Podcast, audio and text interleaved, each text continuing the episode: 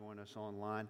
Uh, I want us to think about something this morning, um, launching into this discussion. I want us to just think about um, just what are some indicators that people give, uh, people in the church, church people, give uh, that they're Christians. And I'm not talking about characteristics. Uh, not talking about characteristics of a Christian and like things like if you really know somebody, but maybe you're on the outside, you don't really know somebody, but just some things that people uh, that people will do. And so, for instance, things like, uh, you know, like uh, Christians often wear Christian t shirts, right? And so we have shirts because, you know, God is important to us, our faith is important to us, and so we wear maybe a t shirt. Or maybe uh, now I know we've moved past this, and so if you're, you're you know you're old like me, you remember what bumper stickers are. Uh, we've moved past that now that we've got like vinyl stickers you can play that are actually decent looking, and you can place it on your windshield or whatever that uh, whatever that might be. But uh, back in the day, we had bumper stickers. Uh, so I'm glad we've moved past that. I don't really know, but uh, so just thinking about like uh, we'll wear jewelry, like so maybe we'll wear jewelry with a uh, with a cross on it, um, and you know I know that's not just specific to uh, specific to Christians. I mean a lot of people wear crosses that aren't Christians, but that's that's another thing. Uh, we you know we maybe maybe like praying at a meal, and so maybe if you're at a restaurant and you see somebody stop before they eat their meal and you'll see them pray and you think okay well you know there's this assumption that, that they're a believer. I was thinking um, i was thinking this week about how um, how we even have our own language right? Like christians have their own language. It's been coined. I didn't come up with this but it's called christianese okay? And so i was just thinking about all the different words that uh, that we use that other people don't use like, we're the only ones that use them. And we expect people to know what we're talking about. So, for instance, I mean, now this list is not exhaustive. This is just a few things that I thought about this week. Backsliding. When's the last time you heard somebody say backsliding outside the context of, of this? And so, like, when people, you hear somebody say, like, if you hear somebody say something about backsliding, immediately you're like, okay, well, you're speaking my language, right? But, but there's this whole, because, like, what does that mean? If somebody's on the outside listening in, like, what does it mean to backslide? Is that, like, what, you slide down a hill? You slide, like, we, we go, we're going to the water park? Or, like, what is this, you know, what does this mean? Uh, here's another one uh, fruit. Now, we all, like, people talk about fruit all the time. Agreed?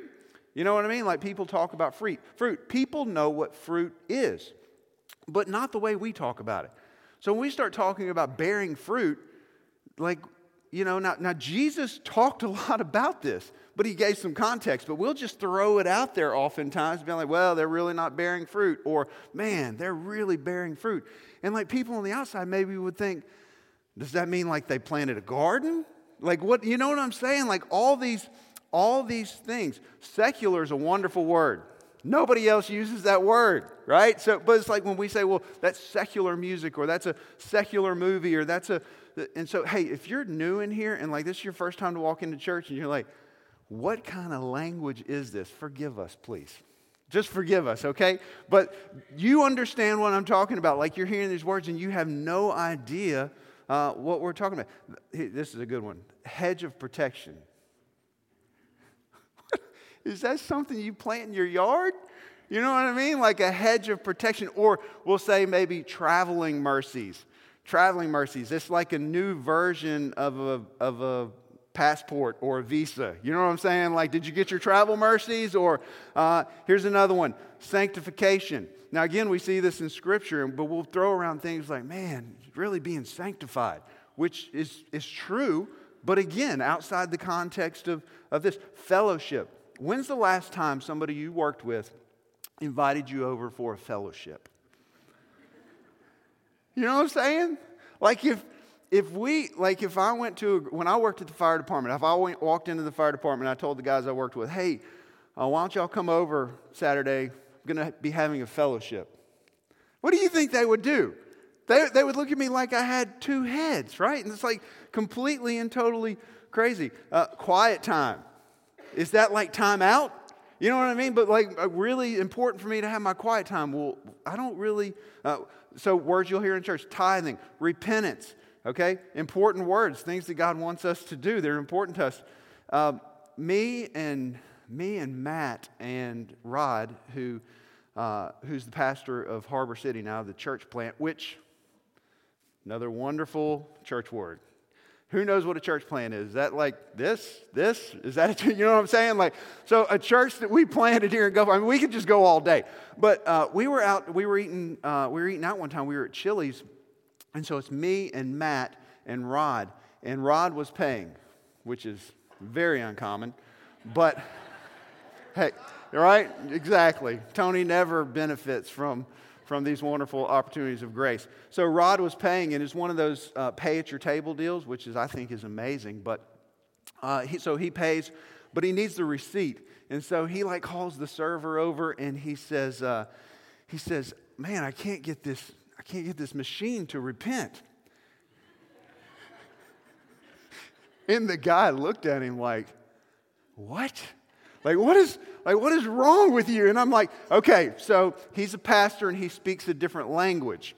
Uh, so what he really meant to say is he can't get this machine to print his receipt, but you know, repent because it's just so common and it's so fluid. But here's, here's what I want us to think about. If we're not careful, what we can do is we can communicate that church is just for church people. Okay, does that make sense? And so we, we, can, we can create this culture that, you know, you have to act a certain way, you have to dress a certain way, you have to, you have to talk a certain way, you have all these things. Okay? And, and so then this week I started thinking about, okay, well, outside of my context, what would this look like for me? And so I started thinking about, okay, who golfs? Golfers golf right? Who goes to golf courses? Well, golfers go to golf courses. And so every year, this, this is, oh man. So uh, if you ask Tony or you ask Matt, they will be quick to tell you that uh, Brian is not a golfer, okay? But once a year, once a year, because of the Joseph home, I will go out and support because I love the Joseph home and I love Jesus, not because I love golfing. But it kind of makes me feel weird like, because, okay, golfers in the room, you have your own language. You dress a certain way. When I show up to the golf course, I'm really uncomfortable. I'm just going to be honest with you. I'm really uncomfortable, and um, not so much around Matt and Tony because I'm horrible, but they're not much better. okay? So it does help that I'm, I'm with them. Uh, this year, I have one goal. Uh, so we were playing best ball, which would, if you're not a golfer, you're like, okay, what is that? But on language. Uh, so my, go- my goal this year was to use at least one of my shots. And on the 18th hole, we used one of my shots. So praise the Lord, right? But but there's this thing like when I go when I step up to the to the golf course, like I get uncomfortable. You know what I mean? Like there's this this own language. We're talking about pars and birdies and, and eagles. We're talking about divots and we're talking about this and we're talking about that. And, and people are dressed a certain way. This year I uh, I borrowed my son's golf clubs. So back in the day, I, like when I was young, I played a little bit. Now, I was never good, but I wasn't embarrassed to show up on the golf course. But uh, then I had kids, and life entered the picture, and Brian does, you know, I hadn't golfed in 10, 15 years until started playing with the Joseph home, and then it's literally once a year. And I try to get out of it every year, but Tony and Matt, they just hold my hand to the fire. But I borrowed my son's clubs with the hope of two things. One, that it would help my game, and two, which it didn't, but, right?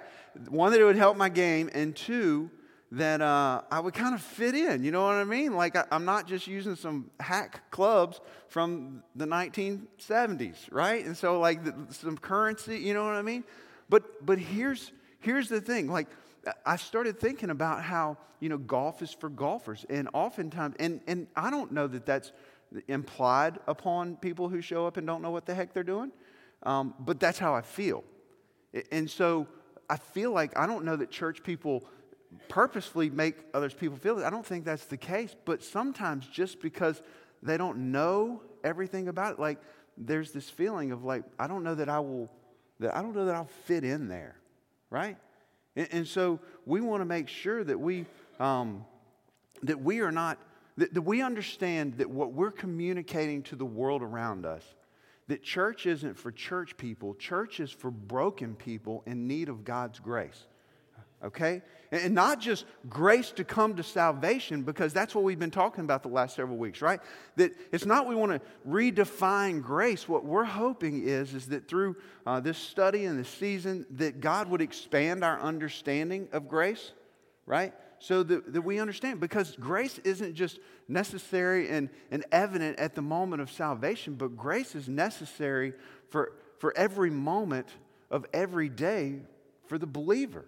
Okay? And so that's so important for us to understand. And here's the thing if this is going to work, I'll, I'll tell you. And if it's not, then we're in trouble. And it's not. Um, so David's running back and forth. Um, here's the thing church is most, if you got your listening guide, you can grab that and just, uh, you can write this down. Church is most appealing when the message of grace is most apparent. Right? And so when, when the message of grace is most apparent, that's when, that's when church is most appealing. That's, that's when Jesus Christ is most appealing. And so remember, as we gather around and we, we focus in this holiday season, as we focus this holiday season, let's remember like it's an opportunity for our idea and understanding of grace to be expanded because it is ongoing. It is, it is it is how we come to faith, but it's how we walk in faith just as much. In 2 Timothy 2, uh, in 2 Timothy 2 1, um, this is what Scripture says. It says, You then, my child, be strengthened by the grace that is in Christ Jesus. So this is Paul talking to Timothy, who is a pastor at this point in time. He's like, Be strengthened by the grace that is in Christ Jesus. That grace is necessary to sustain you, to strengthen you as you walk out your faith and you seek to live out this life that God has called us to. Okay? And so today we're going to be today we're going to be in John chapter one. I, I really wanted to spend some time just talking about um, just Christmas. I don't want you know because Christmas is is this week, um, but also how this impacts the life of how this impacts the life of a, of a believer. And, uh, and so what we, you know, a lot of you will be reading with your, uh, you know, with your family this week. The most detailed account we have of the birth of Christ and the first Christmas is found in Luke, the first couple chapters of Luke. And so many of you, you'll be reading that with your family this week. Um, but I wanted to focus in on, on John chapter 1 because what this does is John kind of takes a step back and he's uh, giving us an overview, but he's giving, telling us some really important things about Jesus and how he entered the world and what that meant for mankind and what that means specifically uh, for us. But not only so, and then we'll look at like just the definitive marks that we see that he talks about in this passage, and then the implications of that for each one of us as we live out our faith daily. All right? So, here's, here's what we need to do before we move on. Tony has mentioned this the last couple weeks. We've defined grace, but it's important for us just to be reminded uh, as we go into this study, okay? So, for, for the purposes of our conversation this morning, the, the definition of grace is God's favor towards the undeserving. God's favor towards the undeserving. So, as we've said, it's you know, God gives us what we don't deserve. That's what grace is God giving us what we don't deserve. So, for instance, uh, His love, His unconditional love. You and I, we, we don't deserve the love of God. Forgiveness. Like we, we have rejected and rebelled against God. Like that's, that's what we've done. We've committed high treason against Him. We don't deserve to be forgiven for all the rotten things that we've done. Like, He gives us relationship with Him, He's given us eternity with Him. We are completely and totally undeserving of that. Agreed? And then the mercy is the flip side of that, not giving us what we do deserve. Right? We don't deserve the forgiveness of God, we deserve the wrath of God, but He withholds the wrath of God, but that's what we, that's what we deserve. We don't deserve to be eternally with Him right? Grace. But he withholds eternal separation from him. You see how the two go together. But grace is giving us what we do not, uh, what we do not deserve. All right? Let me pray and we'll, uh, we'll continue. All right? We'll dive into this, this passage. Lord, we're so thankful for, God, we're so thankful for your word. and the opportunity that we have to uh, open it and to hear from you. And God, as we continue to study through this series, I pray that just as we've said, that you would expand, God, expand our view of you, expand our view of grace. God, grow us, shape us, mold us, stretch us, challenge us, convict us. Lord, do what you desire to do in this time and do the things that only you that only you can do. God, we confess, we humble ourselves before you in this moment. And we confess that we are incapable of accomplishing anything eternal. But you, you can do anything. And so I just pray that you would do in this time, that you'd work in us, that you'd help us to see Jesus for who he is and the life that you've called us to. We love you. Thank you for loving us. It's in Christ's name we pray. Amen. So in, in John chapter 1, that is, um, again, if you have that Pew Bible, that's page 1220. But um, in John chapter 1, starting in verse 1, and we'll just kind of, I'll, I'll, lay out a few points as we move through this text, but uh, then we'll come back to a few things. In John chapter 1, verse 1 says, In the beginning was the Word, and the Word was with God and the Word was God. He was in the beginning with God. All things were made through him, and without him was not anything made that was made. All right, so here, here in the beginning, just pause for just a minute. Here in the beginning, what we see here is that there's this, uh, and maybe, maybe you've read this and you don't understand, or maybe uh, maybe you do, but the point is, is that he's making this, in the beginning was the Word. And so the Word that is being spoken of there is Jesus, okay? We can see that, uh, like if you skip down to verse 14 real quick, in verse 14 it says, And the Word became flesh and dwelt among us, and we have seen his glory. Glory is the only Son from the Father. So we can see that the Word is Jesus, and then, then John is making it very clear that Jesus is not just it, like anybody else. He's not just a man, he's not just a prophet, he's not just a teacher, that Jesus Christ is God. Okay, he's making that extremely clear for all of us in this moment that he's no ordinary man. We see this in other places. Uh, we see this in other places in, in the Bible. We see it in Colossians 1, uh, verse 15 and 16. It says, He is the image of the invisible God, the firstborn of all creation. For by him all things were created, in heaven and on earth, visible and invisible, whether thrones or dominions or rulers or authorities, all things were created through him and for him. Okay, so we see that, that he was, he's the image of the invisible God. He is, he is God in the flesh, is what, what Paul is saying there and that everything was created through him. is the very same thing that John says here. And so the Bible is the written word of God, Jesus is the incarnate word of God. Okay, we see God in the form of in the form of Jesus. In Revelation, uh, Revelation chapter 19, Jesus is referred to as the Word of God. And so it's, it's, he, is, he is the Word. And here's, here's the thing just as our words reveal the things that are in our heart, just as our words reveal the things that are in our mind, that Jesus reveals the things that are in the heart and the mind of God. He is the living, the living word. Okay? Picking up in verse 4. In him was life, and the life was the light of men. The light shines in the darkness, and the darkness has not overcome it. There was a man sent from God whose name was John.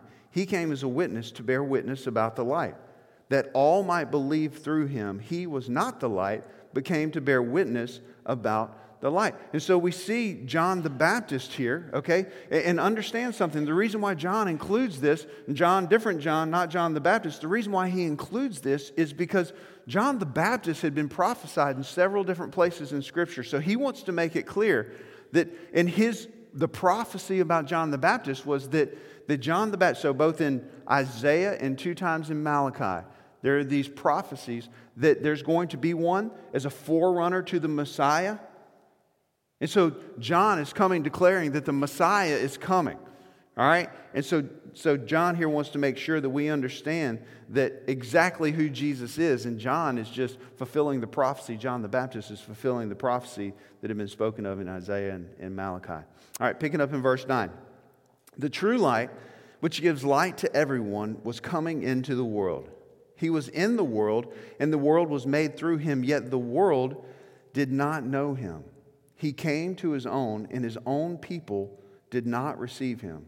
But to all who did receive him, who believed in his name, he gave the right to become children of God, who were born not of blood, nor of the will of the flesh, nor of the will of man, but of God. And then verse 14 again. And the Word became flesh and dwelt among us, and we have seen his glory, glory as, uh, glory as of the only Son from the Father, full of grace and truth. And so what we see here is we see that that the Word became flesh. That's what Christmas is all about. That's what we're celebrating right now, that the Messiah had come. That everything that we read about in the first three verses, like he took on flesh for the sake of, of mankind. And understand this that he didn't stop being God in that moment. Okay, he didn't cease being God. He merely took on humanity. Okay, that's important for us to, to understand. All right, let's finish this text out. Verse 15. John bore witness about him and cried out, This is the one, uh, this is he of whom I said, He who comes after me ranks before me, because he was before me. Verse 16, For him, uh, for, for from his fullness we have all received grace upon grace. For the law was given through Moses, grace and truth came through Jesus Christ. No one has ever seen God, the only God who is at the Father's side, he has made him known. And what that last verse is saying is that Jesus has revealed and explained God in a very in a very real way. You want to know what God's like? A lot of people are like, well, I just want to know what God's like. Well, look at Jesus. It's our clearest picture of who God is. That's why in Hebrews chapter 1, verse 3, the Bible says he's the radiance of the glory of God, that he's the the express image, the express imprint of his nature, and he upholds the universe by the word of his power. And so we get uh, that's, that's who he is, okay? That's what we're celebrating. That's, that's who came to reconcile us to himself, all right? So let's, let's just pick a few things of the pick, just, the, just snapshots of, of grace that we see in this passage. So if you read, uh, if you read verse 1 through 3 again, in the beginning was the Word, and the Word was with God, and the Word was God. He was in the beginning with God. All things were made through him. And then you, you slip down to verse 14 again. The Word became flesh and dwelt among us. Here's what I started thinking about. I started thinking about um, just like the most beautiful place on planet Earth. Now, I, you know, I think, so if you just think about the most beautiful place you've ever been, the most beautiful thing that you've, you've ever seen in your entire life. Think about that. And for each of us, it might be different. We've been different places. I, I was thinking how uh, Tony would say that Hawaii is clearly the, uh, the best, most beautiful place on planet Earth. And, uh, and so there's a picture of Hawaii. Now, could you imagine waking up to that every single day of your life?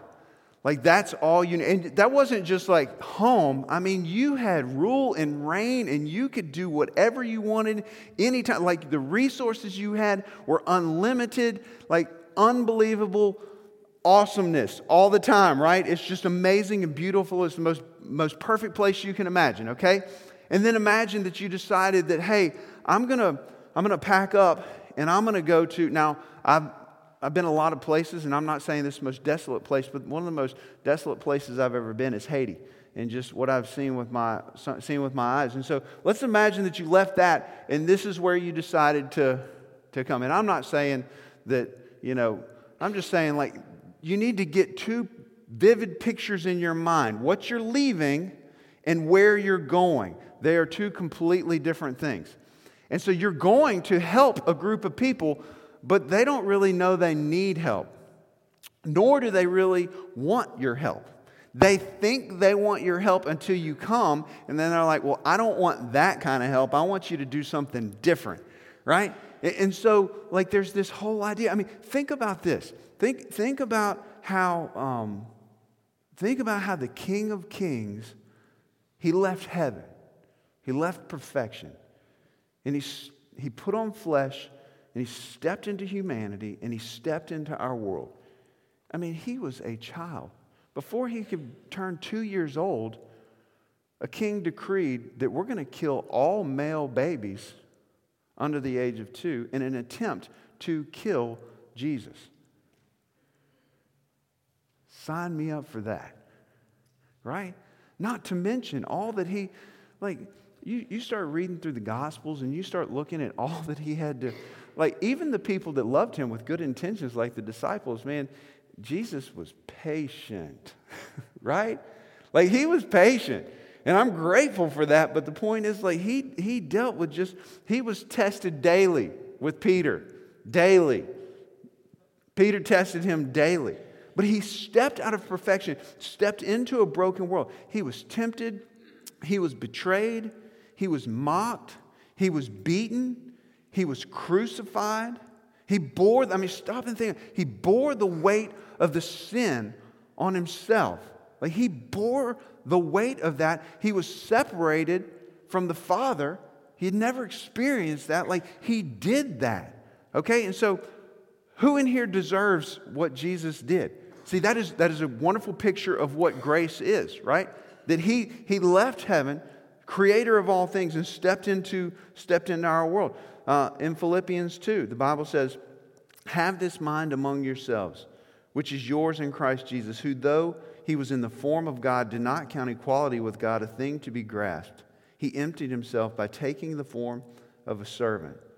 Being born in the likeness of men and being found in human form, he humbled himself by becoming obedient to the point of death, even death on a cross. As Matt was praying this morning, he, he said uh, that Jesus came to serve us so that we might know him, but he also came to serve us so that we might serve the world, right?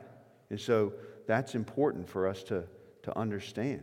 If you look at verse 12 and 13, this is, this is unbelievable grace right here. Verse 12, but to all who did receive him, who believed in his name, he gave the right to become children of God, who were born not of blood, nor of the will of man, uh, nor of the will of flesh, nor the will of man, but of God. That, oh, that he gave those who would believe in him the right to become children of God. Now, stop that. I don't know if y'all looked in the mirror before you came to church this morning. Hopefully, you did. Uh, but um, I don't have hair, so I don't have to worry about that. But I do have to look in the mirror. But when I look in the mirror, you know what I see looking back at me? A broken, sinful man who rejected God who's rebelled against him, who, who gets it wrong every single day. And, and Scripture says for those who would believe in him that they, that they, they, they have the right to become children of God. That, golly, like I, I, I am stubborn, I'm hard headed, I'm everything, right? that points to the fact that I don't deserve this unbelievable grace, but He gives us the right to become children of God. That is amazing. We should never move past that. And that should not only impact us at salvation, but that should impact us every single day of our lives. That is an unbelievable truth. Every time we get up, every single day, we look in the mirror and we're like, You're a mess. God is good right? How can I declare the goodness of God as I go about my, my life today? And we created this problem that we couldn't fix, and so He stepped in to do what we couldn't do, to fix the problem, the separation that we had between us and God. In verse 4, Scripture says, In Him was life, and the life was the light of men. Now, John says later in, in chapter 10, he says, I have come that they may, may have life and life abundantly right? And so we see this picture. It's like Jesus came that we would have that we would have life. Uh, next section on your listening guide: the presence of grace reveals the presence of life, and the presence of life reveals the presence of grace. The presence of grace reveals the presence of life, and the presence of life reveals the presence of grace. And so it's, it's twofold. One, one produces the other, but then that produces the same thing in our. And so Jesus came that we'd have life. He wants, like his desire for every single person in this room is that you would have life in real life, fulfilling life, the life in which he created us for. Not chasing after all the things, trying to find life in other things, but the thing that we were created for. Like he wants that for us. And that comes through grace. It is made available to us through grace. Okay? It's by grace that we are saved, through faith. And so when we understand this grace, when we receive this grace, when we experience this grace, when we walk in this grace daily, then that leads us in turn to be givers of grace. So when we embrace this for ourselves, it impacts us, right? This life produces grace so that we then impart grace on the people around us. Our lives as Christians should be marked by grace. Understand that. That our lives as believers, like if we have, if we have been impacted and experienced this unbelievable, amazing grace, then our lives should be marked by grace. We should be, we should be imparting grace upon the people around us. Agreed? And so we should be the most graceful people on planet Earth. We have experienced this kind of grace, which should lead to us being the most graceful people walking planet Earth. Plain and simple. All right? And then listen, in, in verse 9, he says, The true light, which gives light to everyone, was coming into the world. And so it, he makes the point here that Jesus is light. And then he says, that gives light to us. Like he not only is the light, but then what happens when we enter into relationship with us, that he imparts his spirit in us, that he gives us his spirit. The spirit of God is now living inside us. And that, like we're little lights. You know what I mean? Like we're we're to shine our light. And, and Matthew makes this, uh, these two verses in Matthew, he says this. He says, You are the light of the world. A city set on a hill cannot be hidden, nor do people light a lamp and put it under a basket, but on a stand. And it gives light to all in the house. In the same way, let your light shine before others so that they may see your good works and give glory to your Father who is in heaven. Jesus is the light. He brings the light, gives light, and then we're to shine the light wherever we go. All right? You and I are God's primary vehicle for dispensing the message of grace. At least that's the plan. Right? That you and I, Christian, are God's primary vehicle for dispensing the message of grace. Tony's mentioned this before, but, um, you know, we're, and I'm not saying that, you know, a lot of the principles that we're founded on, those things aren't still evident in, in, our, in our country, but we are no longer a Christian nation. Okay, that's important for us to understand. I'm not saying there aren't Christians here and that we don't have a voice, and we, but I'm just saying, like the days of the, the United States of America being a predominantly Christian nation, like those things that, that it's left the building. Okay, and so here's what I know: maybe, maybe, um, maybe church has lost its appeal, or maybe Christianity has lost its appeal. And so, like, maybe people are thinking, well, church, you know, it had its day, or maybe church isn't my thing, or Christianity isn't my, like, that's your thing, that's good for you. Like, maybe, so, so maybe those things are kind of losing their appeal in our culture and in our country. But let me tell you what has not lost its appeal that is grace. When you start, when you start giving God, when you start giving favor to people who are undeserving of that favor, like, nobody's going to be like, yeah, I don't want any part of that. Grace has not lost its appeal. And so, so that should be an encouragement to us. And so, what we need to come back to is we need to get back to being people of grace, being the most gracious people. And so, uh, and, and think about this like, we, we call ourselves Christians because of Christ, right? We call ourselves followers because we want to follow Jesus. And so that means that we should look like him and do the things that he does. And so, how did John describe Jesus? This is how John described Jesus grace and truth. He said it in verse 14. He says, His glory is the glory of the only Son of the Father full of grace and truth. And he says it again in verse 17 For the law was given through Moses, but grace and truth came through Jesus. This is how he described Jesus. Like he could have said anything in this passage. This is how he launches into the Gospel of John. He says, Jesus was grace and truth. And so, if we're going to call ourselves followers of Jesus, then we need to be people who are full of what? Grace and truth. Like those should be defining markers in our lives as, as believers, right? And so, what is like what does this specifically look like? What does it look like for us as we, you know, Christmas is this week and uh, like, okay, we're, you know, we're focusing in on the birth of Christ, but what does it like practically look like for us? What does this mean? What does it look like? What, is, what does it look like for you as you leave here today? Well, here's what I want to do. I want to pray for just a minute, and then we'll, we'll unpack just a few things as we close out our time together. Let's pray. God, you know every single thought that is in every single mind of every person in this room. You know what you desire to see in every heart, in every life. And so I pray that, that in this moment, as you expand our view of grace, God, that you would show us where you would have us to be a people who are more gracious. And that may look differently for every single person in this room.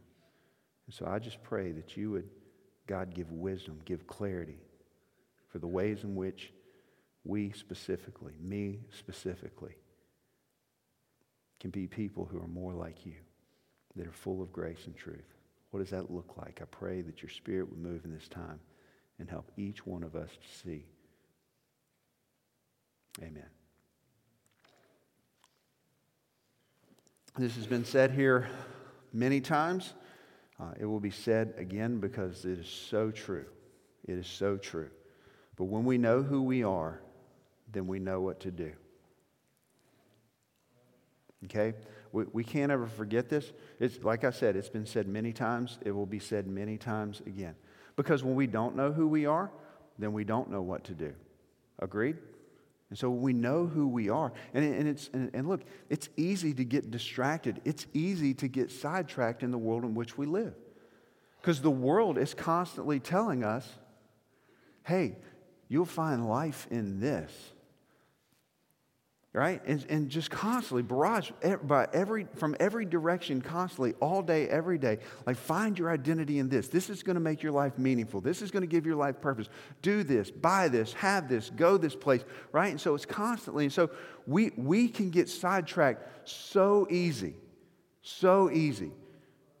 Okay? And so it's important for us, we've got to keep in front of us who we are. That's what the Bible is constantly reminding us who we are. When, uh, like, it, when you read through any book that Paul's written, it's like he spends the first two or three chapters reminding us who we are, and then he gets into, okay, well, this is what we do. And so we've got to know who we are. And in Christ, you are a recipient of grace upon grace.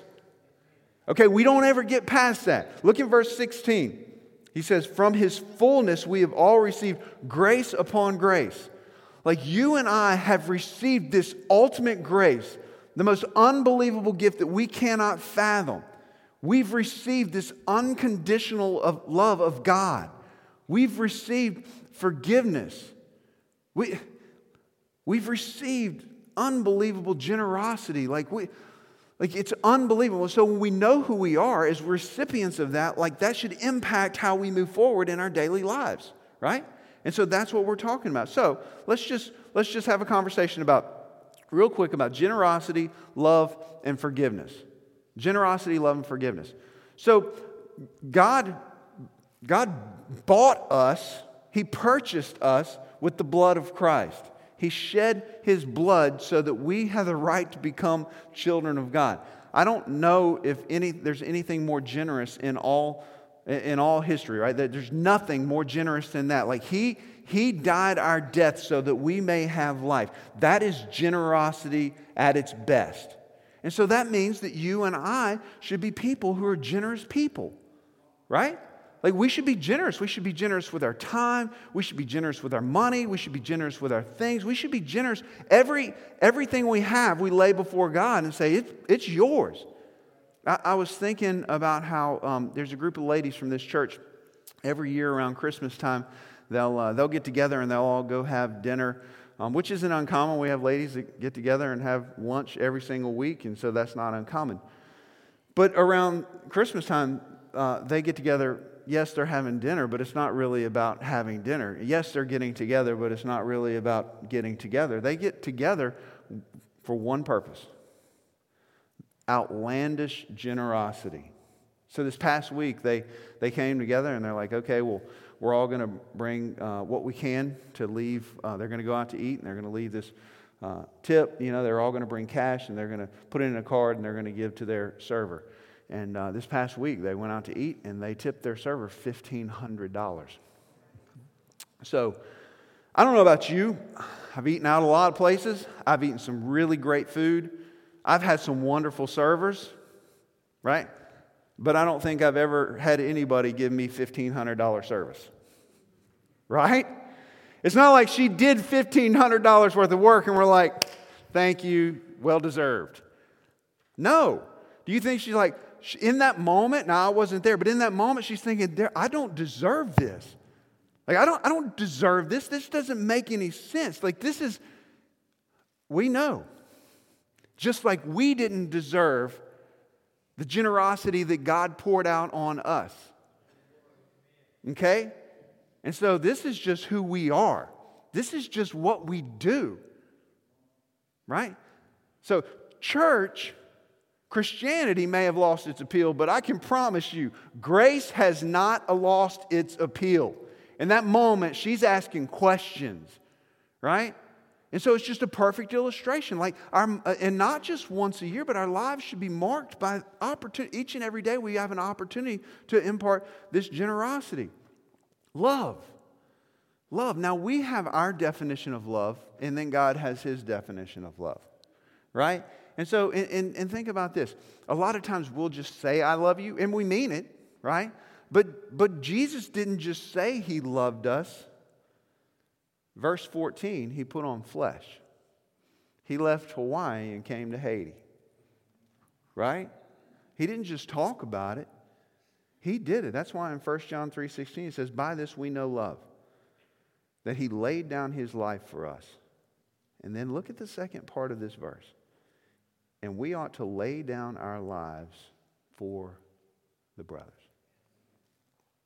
That, that we get a hold of this. This isn't just, I love you. This is sacrificial love. Sacrificial love. That's the kind of love. That's the way Jesus loved us. And that's the way that Jesus is calling us to, in turn, love others. And so everybody in the room, like we can all we can all learn from this and figure out ways that we can better serve the people and love the people around us. It's an, it's an unconditional love. We didn't, and oftentimes I think that, um, that, you know, people will love um, for what they can get in return, or they love to be loved in return. And whenever somebody doesn't love us in return, then we're like, what the heck? Right? Like, hold on. Like, I love, like, I love you. And I, and, and some of you, you know what I'm talking about. Like, you, you have been unconditionally, sacrificially loving, and it has not been reciprocated. And let's just understand that, look, that's what Jesus did. Romans 5 8 says that while we were yet sinners, Christ died for us. Okay? And so God has called us to love, not for what we get out of return, in return, but because that's what Jesus did, and we're to model our lives after our Savior. Right? And so, uh, next one forgiveness. This is a fun one, right? So, we oftentimes base uh, whether or not we will forgive somebody on whether or not we were wrong or whether or not they deserve it. Right? Well, they don't deserve forgiveness. Well, guess what? Romans 5 8 is just as true for this application as well. For while we were yet sinners, we didn't deserve that forgiveness. We didn't deserve to become children of God. We didn't, like, that's, we didn't deserve that. And so often around this time of the year, we'll, we'll gather together and we'll focus in on the birth of Christ and we'll, we'll sing these songs that we've been singing for years and years and years. And yet there's unresolved forgiveness in our lives, there's unresolved forgiveness in our families. We'll gather together and we'll put on a, put on a fake face and pretend like everything's wonderful for Christmas, and then we'll go on about our, our lives as it passes. And so understand something that we have been forgiven. And we were undeserving, completely undeserving of that. And so, for maybe for you this holiday season, it's like, you know what? There's some, some forgiveness that needs to take place in my life. There's some forgiveness that needs to take place in my heart. Because this unforgiveness has led to a root of bitterness. And it's not only affecting that relationship, but it's affecting all my relationships. And I can't be who God's created me to be until I resolve this. And I have no choice because God has forgiven me. Right? And so when we start to impart these kind of graces, and you think about, okay, well, what was Jesus full of? Both grace and truth. See, we oftentimes want to barge in with the truth, right? We want to barge in with truth. In a lot of ways, just kind of shove truth down people's throat. That's not what Jesus does. You read through the Gospels, it's, it's grace that opens the door for truth. You, you've heard the saying that people don't care how much you know until they know how much you care, right? Like, if you don't care about me, why would I listen to anything that you have to say? But if I know that you love me, if you have sacrificially loved me, if you have imparted unbelievable generosity upon me, if you've forgiven me even when I didn't deserve forgiveness, you know what? What you have to say, I want to hear. I want to hear. And grace makes a way for truth to enter the picture. And so it's a wonderful opportunity. And so, yeah, no, we don't withhold truth and just go around showing grace. It's grace and truth, but grace opens the door for truth. And the last blank on your last blank on your handout, because everything I just said is extremely difficult. Okay? Just in case you were wondering, sacrificial love, generosity, and forgiveness is not easy. I don't pretend to believe that it is. But grace enables what God expects. Grace enables what God expects. Right? That's the, that's the beauty of this, that we don't have to do this alone. That Jesus says, and lo, I'm with you. Like I'm with you. I will not leave you nor forsake you. Second, Second Peter 1 says this his, his divine power has granted to us all things that pertain to life and godliness through the knowledge of Him who called us to His eternal glory and excellence. His divine power has granted to us all things that pertain to life. He has given us everything that we need. He is get like what he's calling you to is impossible. It is hard. This kind of grace, living this out on a daily basis, it is impossible and it is impossibly difficult. And that's why he says, I've given you everything you need. I've given you my spirit. It's my power at work within you. And that's why it's so important for us to rely on the grace of God daily. We don't ever move past that. And so think about these two things. The, the way that God's plan of salvation, like the way grace entered the world, think about this. It was in the most unexpected way. Grace entered our world in the most unexpected way. I mean, there weren't trumpets sounding when Jesus was born. He wasn't born in a palace to a, to a king, he was born in a manger. In a manger to a teenage girl. The world is going on, and here they are dirt floors. Like, that is remarkable. But here's the thing that's just as remarkable that God's plan for continuing to carry grace into this world is just as unexpected. It's, it's unexpected the way He came, and it's uh, unexpected the way He continues to take grace to the world because the way he, His plan for continuing to take grace to the world is you. It's me. That's what He's called us to. As we model our need for grace every single day, and as we impart grace on the people around us every single day. It's crazy, and it is awesome. It is awesome. Let me pray, and we'll have a time of response. God, thank you for